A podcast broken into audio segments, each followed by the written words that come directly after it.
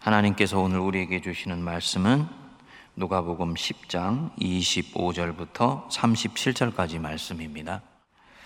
어떤 율법교사가 일어나 예수를 시험하여 이르되, 선생님, 내가 무엇을 하여야 영생을 얻으리이까?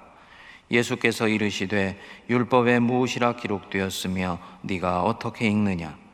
대답하여 이르되, 내 마음을 다하며 목숨을 다하며 힘을 다하며 뜻을 다하여 주 너의 하나님을 사랑하고 또한 내 이웃을 네 자신같이 사랑하라 하였나이다. 예수께서 이르시되, 내 대답이 옳도다. 이를 행하라. 그러면 살리라 하시니, 그 사람이 자기를 옳게 보이려고 예수께 여짜오되, 그러면 내 이웃이 누구니이까? 예수께서 대답하여 이르시되, 어떤 사람이 예루살렘에서 여리고로 내려가다가 강도를 만나매 강도들이 그 옷을 벗기고 때려 거의 죽은 것을 버리고 갔더라. 마침 한 제사장이 그 길로 내려가다가 그를 보고 피하여 지나가고, 또 이와 같이 한 레위인도 그곳에 이르러 그를 보고 피하여 지나가되, 어떤 사마리아 사람은 여행하는 중 거기 이르러 그를 보고 불쌍히 여겨 가까이 가서 기름과 포도주를 그 상처에 붓고 싸매고 자기 짐승에 태워 주막으로 데리고 가서 돌보아 주니라. 그 이튿날 그가 주막 주인에게 데나리온 둘을 내어주며 이르되, 이 사람을 돌보아 주라. 비용이 더 들면 내가 돌아올 때 갚으리라 하였으니, 네 생각에는 이 세 사람 중에 누가 강도 만난 자의 이웃이 되겠느냐? 이르되, 자비를 베푼 자니이다. 예수께서 이르시되, 가서 너도 이와 같이 하라 하시니라. 아멘. 오늘 우리가 함께 선한 사마리아의 비유에 대해서 같이 말씀을 묵상합니다. 이 비유를 함께 묵상하면서 오늘 이 어려운 환경 속에서 그리스도인으로서 산다는 것이 무엇인지, 하나님의 백성이 된다는 것이 어떤 뜻을 갖고 있는지에 대해서 좀 살펴보기를 원합니다. 먼저 질문을 하나 드리고 말씀을 시작하겠습니다. 여러분들은 만일 길을 가다가 강도를 만나서 쓰러져 있는 사람이 있다면 어떻게 하시겠습니까? 그야 당연히 쓰러진 사람 일으켜 세워주고 그를 돌보아 주겠지요. 이것은 초등학생한테 물어봐도 그 답이 뻔한 질문입니다. 사실 오늘 나오는 이 비유의 세팅 자체가 표면적으로는 이처럼 단순합니다. 어려움에 처한 사람들을 네가 도울 수 있느냐, 없느냐. 구제와 자선의 문제로 이 비유를 읽는 것입니다. 하지만 이 비유는 예수님의 여느 비유와 마찬가지로 표면적으로 보이는 것과는 달리 굉장히 심오한 뜻을 가지고 있는 비유입니다.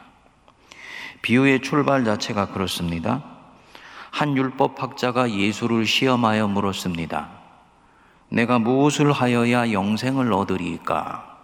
예수께서 말씀하셨지요. 마음을 다하고 목숨을 다하고 힘을 다하고 뜻을 다하여 주 너의 하나님을 사랑하고 네 이웃을 네 몸과 같이 사랑해라. 율법과 선지자의 대강령이고 성경 육십육 권을 요약한 것이라고 말씀드릴 수 있습니다. 그랬더니 율법사가 되물었습니다. 그러면 누가 내 이웃입니까? 성경은 이십구 절에 보면 자기를 옳게 보이려고 이 질문을 했다고 했습니다. 무슨 뜻이냐? 율법교사의 이웃이 누구입니까? 율법교사지요. 바리새인의 이웃이 누구입니까? 바리새인이지요. 사두개인의 이웃은 사두개인이지요. 지리적인 환경으로 보나 정서적으로 보나 율법교사의 이웃은 율법교사입니다. 그리고 이들은 서로가 서로에게 큰 무리 없이 잘 대해 주었었습니다. 갈등하거나 충돌할 여지가 없었기 때문입니다. 그러니까 이 율법교사, 적어도 자신이 자신의 이웃인 율법교사들을 사랑하는 데 있어서는 부끄러울 것이 없으니, 내가 사랑해야 되는 내 이웃이 누구입니까? 당당하게 예수님께 물은 것입니다. 그리고 여기에서 이 유명한 비유가 시작된 것입니다. 따라서 이 비유는 구제와 선행에 대한 비유가 아니라 하나님의 백성으로 산다는 것이 진정 무엇을 뜻하는 것인지, 영생, 영원한 생명을 얻으면서 산다는 것이 무엇인가를 풀어가는 대단히 묵직한 비유입니다. 예루살렘에서 여리고로 가는 길에 한 사람이 강도를 만났다. 실제 당시 예루살렘에서 여리고로 가는 길은 대단히 위험했습니다. 계곡 사이로 길이 형성되어 있어서 굉장히 가는 길이 험난했고 구석구석에서 도적이 출현했다고 합니다. 그러니까 예수님의 비유를 듣는 사람들은 이 설정 자체가 충분히 이해가 가는 것이지요. 자, 길에서 한 사람이 강도를 만나서 가진 것을 다 빼앗기곤 한, 매를 맞아 거의 시체가 질 정도로 피를 흘리고 쓰러져 있었다. 여기에 세 부류의 사람이 지나가게 됩니다. 먼저 제사장이 그 길로 내려갑니다. 그런데 삼십일 절을 보니까 이 강도 만나 죽어가기 직전의 사람을 피하여 지나갔다 그럽니다. 고통받는 사람 돕기가 성가시니 못 본 척 지나간 것이 아닙니다. 피하여 지나갔다. 이 제사장이 강도 만난 사람을 보는데 무엇인가 의도성과 조심성이 있다는 것을 엿볼 수 있게 해주지요. 이유가 있었던 것입니다. 레위기 이십이 장 사 절부터 칠 절을 보면 시체의 부정에 접촉된 자 혹은 부정한 것을 만진 자는 저녁까지 부정한 자요 해질녘이 되어서야 정결하게 된다. 이 제사장, 이 시체같이 된 사람을 만지면 안 되는 상황이었던 것입니다. 제사를 집례해야 되기 때문입니다. 그래서 피를 흘려 거의 죽어가는 사람을 보고도 마치 불결한 무엇이라도 본 듯이 피하여 지나간 것입니다. 두 번째 사람, 레위인이 지나가게 되었습니다.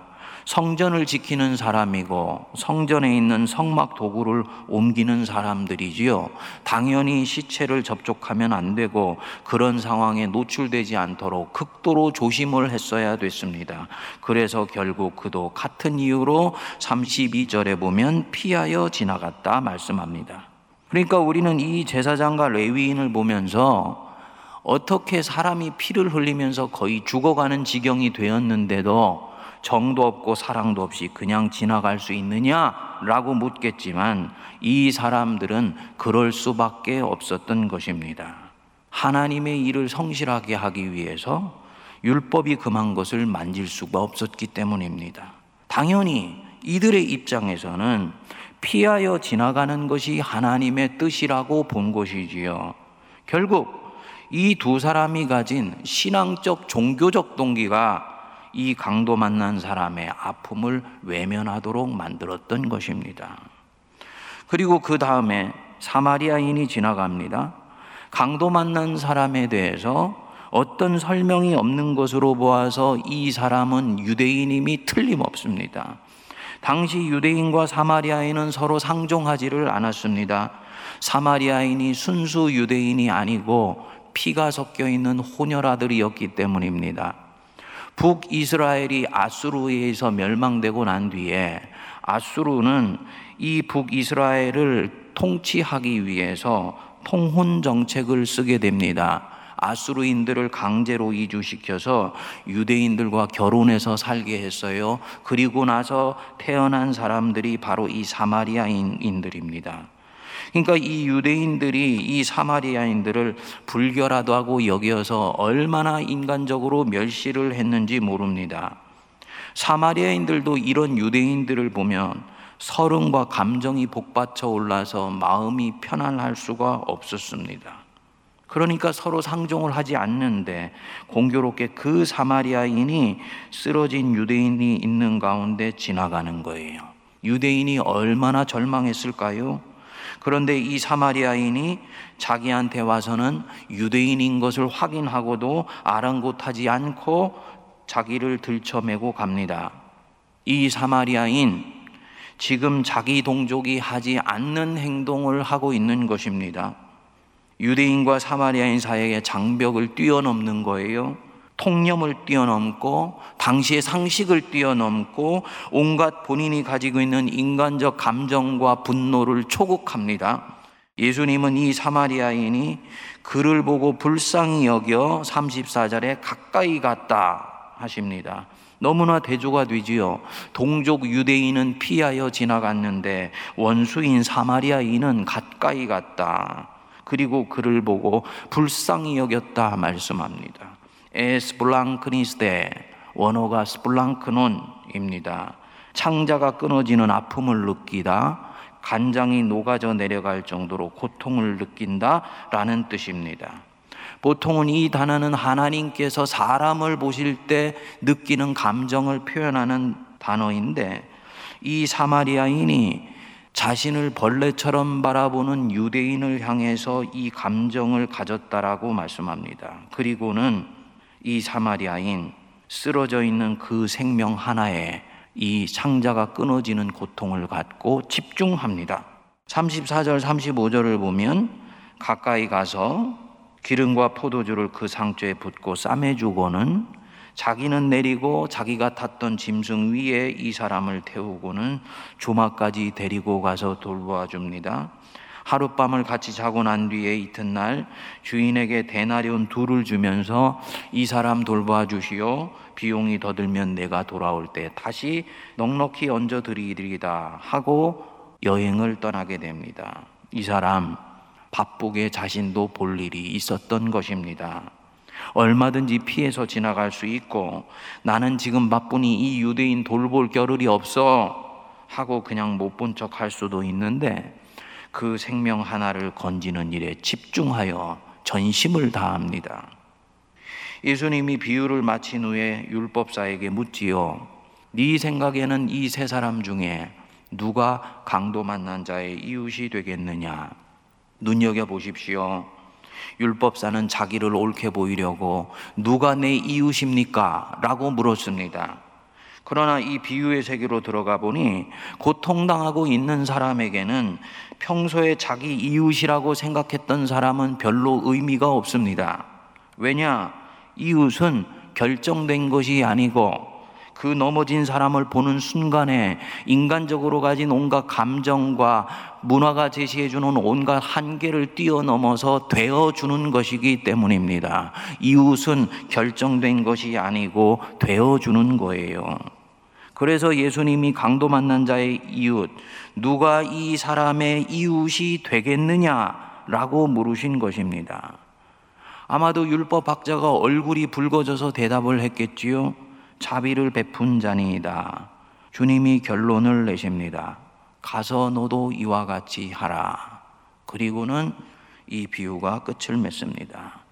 당연히 예수님이 하시지 않은 말씀이 여운으로 남아있지요. 처음 이 비유가 시작될 때 율법사가 예수께 물었던 질문, 내가 무엇을 하여야 영생을 얻으리까? 가서 너도 이와 같이 하라. 그러면 네가 영생을 얻으리라. 여러분, 이 비유는 당시 사람들이 하나님께 영광을 돌리며 하나님을 사랑한다 하면서 전심을 다해 지켰던 이 율법적 신앙의 허구를 그대로 드러내 보여주고 있습니다. 율법은 본래 하나님께서 생명을 살리시기 위해서 주신 것인데, 오히려 그 율법이 반대로 생명 하나하나에 집중하지 못하도록 걸림돌이 되어버린 것입니다. 경건의 이름으로, 성결이라는 이름으로, 하나님께 영광 돌린다는 명목으로 서로가 서로를 소외시키고 슬프게 만들고, 심지어는 죽어가는 사람이 있는데도 그냥 지나가게 만드는 종교, 그리고는 그것을 하나님의 영광을 위해서 했다고 말하게 하는 종교, 그것이 당시 유대교요 율법주의적 신앙이었습니다. 이런 현상은 오늘날에도 반복됩니다. 우리는 수없이 많은 장벽을 만들어 놓고 경계를 세워 놓고 규칙을 제정해 놓고는 이를 지키기 위해 버젓이 강도 만난 이웃이 쓰러져 있는 것을 보고는 피해가기도 하고 못 본 척하기도 하고, 심지어는 내가 강도 만난 이웃을 만들어 놓고 우리가 잘하고 있다고 확신하기까지 합니다. 주님은 인애를 원하고 제사를 원하지 않는다고 당신의 공생애를 추적해보면 구석구석에서 말씀하셨는데도 우리는 그렇게 하는 경우가 있습니다. 심지어는 율법주의적 신앙관으로 고통당하고 있는 이웃의 아픔을 재단하여서 분석하여 오히려 그들을 더 아프게 하는 경우까지 있습니다. 이천십일년 삼월 십일일에 일본 동쪽 도호쿠 반도 수심 이십구 킬로미터 지점에서 일본 지진 관측 사상 네 번째로 큰 지진이 일어났습니다. 일본 동쪽 해안 도시가 해일로 완전히 초토화되었고요. 이로 인해서 만 팔천사백삼십일명이 희생되거나 혹은 실종되었습니다. 이십이만 팔천팔백육십삼명이 집을 잃고 난민이 되었습니다. 엎친 데 덮친 격으로 이 해일로 후쿠시마 원전이 파괴되어서 수십만 명의 후쿠시마시 주민들이 강제 이주를 당해야 됐습니다. 그런데 이런 이웃나라 사람들의 고통을 보고 당시 기독교 단체의 한 사람이 이런 말을 해서 물의를 일으켰었습니다. 일본이 우상신을 섬기면서 이전의 죄를 회개하지 않기 때문에 이런 일이 벌어진 것이다. 여러분, 이것이 정말 고통당한 사람들 앞에서 우리가 할 수 있는 말일까요? 그런데 한국 기독교는 이런 일이 생길 때마다 고통당한 사람들에 대해서 이러한 원인 분석을 내어놓습니다. 안타깝게도 이런 종교적 해석이 고통당한 사람들을 긍휼히 여기는 마음을 앗아가고 생명에 대한 감수성을 오히려 둔감하게 만들어서 이들을 긍휼히 여기는 우리의 마음을 싸늘하게 만든다는 것입니다. 물론 실제 그럴 수도 있어요. 일본이 우상신 섬기면서 과거를 회개하지 않기 때문에 그럴 수도 있습니다. 하지만 그 자성은 그들 스스로 해야 하는 것이지, 아픔당한 사람 한복판에서 제삼자가 고통의 원인을 분석해 주면서 자성을 촉구하는 것은 적절하지도 않고, 적어도 그 순간은 하나님께 영광이 되지도 않습니다. 오히려 창조주 하나님이 슬퍼하십니다. 이 사마리아인의 비유를 여러분 보십시오. 강도 만난 사람이 왜 이런 일을 당하게 되었는지, 고통의 원인에 대해서는 예수님이 일체 언급을 하지 않으십니다. 왜냐? 인간을 긍휼히 여기는 마음, 인간의 생명에 대한 감수성과 민감성은 그 아픔을 당하고 있는 사람의 고통 자체로부터 출발할 때만 나오는 것이기 때문입니다. 사마리아인이 자신의 인간적인 감정을 초극하여서 한 생명의 아픔에 집중할 수 있도록 만들어줬던 힘이 바로 여기 있었던 것입니다. 그는 얼마든지 자기 나름대로 원인을 분석하면서 자기 자신의 핑계를 댈 수도 있었는데 그 마음이 그리로 가도록 놔두지 않았던 것입니다. 사랑하는 여러분, 우리는 누군가의 고통 앞에 서면 해석해 주고 싶어 합니다. 이것은 기독교 신앙, 특별히 구약 신학이 가지고 있는 모든 고통에는 원인이 있는 것이다라는 죄의 인과론에서부터 출발을 하는 것입니다. 그러나 누가 이 얘기를 하느냐가 훨씬 더 중요한 것입니다. 고통을 당하고 있는 사람 자신이 성경을 읽으면서 깨달아 하나님의 음성으로 받아들여야 되는 것이지, 고통당하고 있는 사람 옆에 있는 누군가가 성경책을 들이대면서 네가 이것 때문에 고통당하고 있는 것이라고 말하는 것은 본래 율법의 바른 취지가 아니에요. 이번에 대구 경북 지역에 당한 고통을 놓고 한 작가가 이와 비슷한 황당한 발언을 해서 물의를 일으키지 않았습니까? 이렇게 우리가 마음이 가는 것, 원수의 달콤한 유혹입니다. 빠지지 마셔야 됩니다. 잠시 빠졌다 할지라도 오늘 이 비유를 통해서 주시는 말씀을 듣고 벗어나실 수 있게 되기를 바랍니다. 그렇지 않으면 우리는 죽을 때까지 예수님의 마음을 배울 수가 없습니다. 너희 안에 이 마음을 품으라 곧 그리스도 예수의 마음이니. 그리스도 예수의 마음, 표류하는 인생을 보시고 너무나 불쌍히 여기셔서 자기를 내어주기까지 한 영혼 영혼을 사랑해 주신 그 예수 안에 있는 마음을 배울 수가 없습니다. 그분은 얼마나 생명 하나하나에 대해서 민감하신지 몰라요. 한 영혼의 떨리는 그 몸부림에 대해서 얼마나 감수성이 예민하게 반응하시는지 모릅니다. 그래서 주변의 적들이 뻔히 지켜보는 것을 알면서도 그 안식일에 손 마른 자의 병을 고쳐주셨습니다. 다른 사람들 다 보고 있으니 아무도 보지 않는 가운데 다음 주에 나에게 살짝 오거라 라고 말씀하시지 않으셨습니다. 왜냐? 이 손 마른 자가 하루하루를 견디는 고통이 얼마나 극심한 것인지를 아시기 때문입니다. 생명에 대한 감수성입니다. 이 마음을 우리가 예수 믿는 동안에 배워야 하고 또 달라고 기도해야 됩니다. 저도 또한 예수를 믿으면서 가끔씩 하나님께 영광이 되는 것을 찾아가느라고 한 영혼의 떨림에 대해서 민감하게 반응하지 못한 적이 많았다라는 것을 말씀을 묵상하면서 다시 깨닫게 되었습니다. 오늘 이 비유는 하나님 백성으로 산다는 것이 진정 무엇을 뜻하는 것인지, 그리스도인으로서 산다는 것이 진정 무엇을 의미하는 것인지를 명료하게 보여줍니다. 그리스도인으로서 산다는 것, 생명에 대해서 감수성을 갖고 인간으로 산다는 것에 대해서 서로 긍휼히 여기며 사는 것을 말합니다. 이번에 한국의 많은 교회가 전염병이 창궐한 상황에서 예배를 온라인으로 드리기로 한 것, 교인들과 한국 백성들의 생명에 대한 책임성과 민감성에서 온 반응입니다. 바른 결정입니다. 사람이 안식일을 위하여 있는 것이 아니요, 안식일이 사람을 위하여 있다. 그 속에는 양으로 생명을 얻게 하고 더 풍성히 얻게 하려고 이 땅에 오셨다는 예수님 자신의 아젠다에 충실하셨던 가르침이었던 것입니다. 우리도 그 가르침을 따라갑니다. 성도님들, 이렇게 어려운 때일수록 서로를 불쌍히 여기실 수 있게 되기를 바랍니다. 서로의 마음을 헤아려 주세요.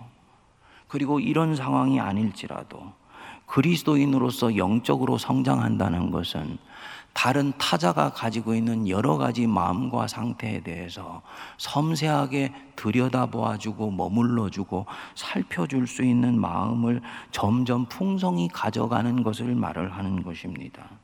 강도 만난 이웃, 이미 우리 앞에 뚜렷이 다가와 있지요. 대구 경북 지역의 내 이웃에 대해 자비의 손길을 베푸시기 바랍니다. 동전 한 입 던져주는 것을 말하는 것이 아닐 것입니다.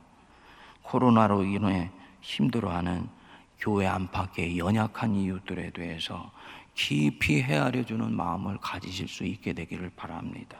그가 영생을 얻게 될 것입니다. 기도하겠습니다. 거룩하신 하나님 아버지, 내가 무엇을 하여야 영생을 얻으리까? 너도 가서 이 선한 사마리아인이 원수된 유대인을 살피고 돌보듯이 하라. 그러면 네가 영생을 얻으리라 말씀하셨습니다. 경건과 성결의 이름으로 하나님을 영광되게 한다 하며, 우리는 때로 내 옆에 있는 연약한 자가 당하고 있는 아픔을 소홀히 하며 인간으로 산다는 것이 때로는 얼마나 슬픈 것인지를 헤아리지 못한 채 그 마음을 외면하기도 하며 비껴 지나가기도 하며 세월이 가며 점점 사람을 대하는 저희들의 마음이 냉랭하여져 갑니다. 주님, 오늘 이 말씀 가운데서 우리를 다시 깨어나게 하여 주시고, 우리 주 예수 그리스도께서 한 영혼 한 영혼을 대하셨던 그 깊은 마음과 그 깊이 있는 눈빛과 창자가 끊어지는 듯 자기 백성을 품으셨던 예수의 마음을 다시 배우게 하여 주시고, 오늘 이 시대에 아파하며 고통하는 자들에게 마음을 열 수 있도록 은혜를 내려 주옵소서. 예수님 이름으로 기도하옵나이다. 아멘.